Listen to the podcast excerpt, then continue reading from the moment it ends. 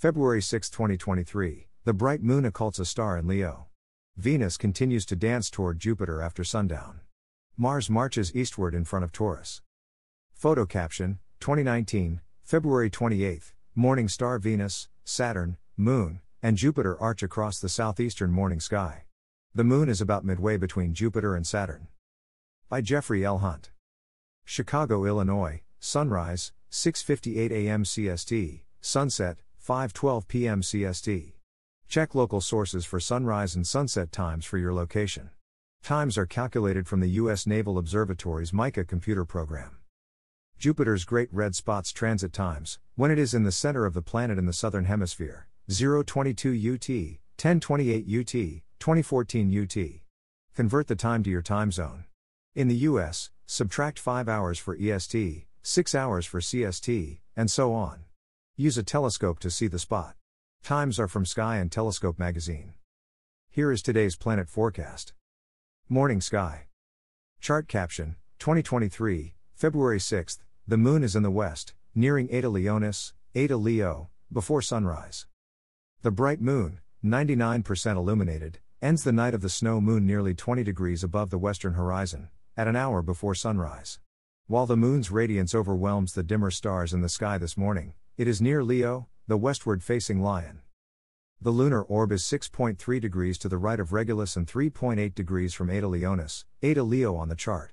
Later today, during daylight in the Americas, the moon covers or occults the star for sky watchers across Australia, Southeast Asia, India, and the Arabian Peninsula.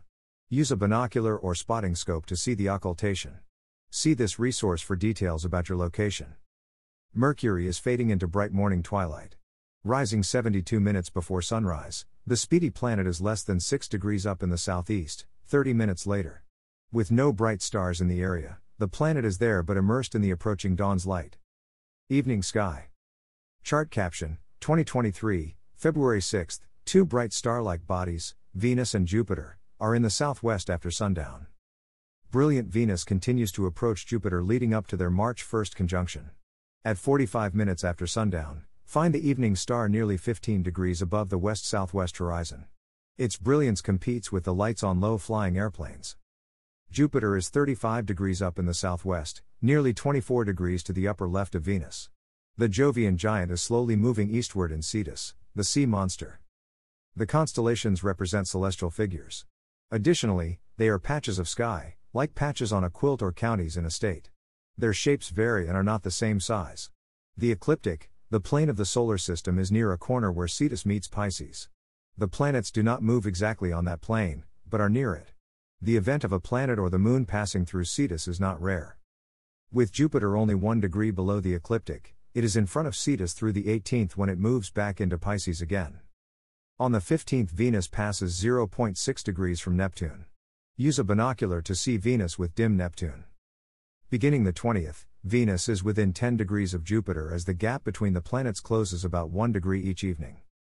Chart caption 2023, February 6, Mars is to the upper left of Aldebaran, high in the southeast, after sunset.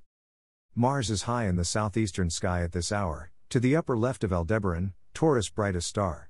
The red planet is marching eastward toward a conjunction with Elnath, also known as Beta Tauri, next month. Chart caption 2023, February 6th, Two hours after sundown, the moon is low in the eastern sky, near Regulus. Two hours after sunset, the bright moon is about 10 degrees up in the east, 4.6 degrees to the lower left of Regulus.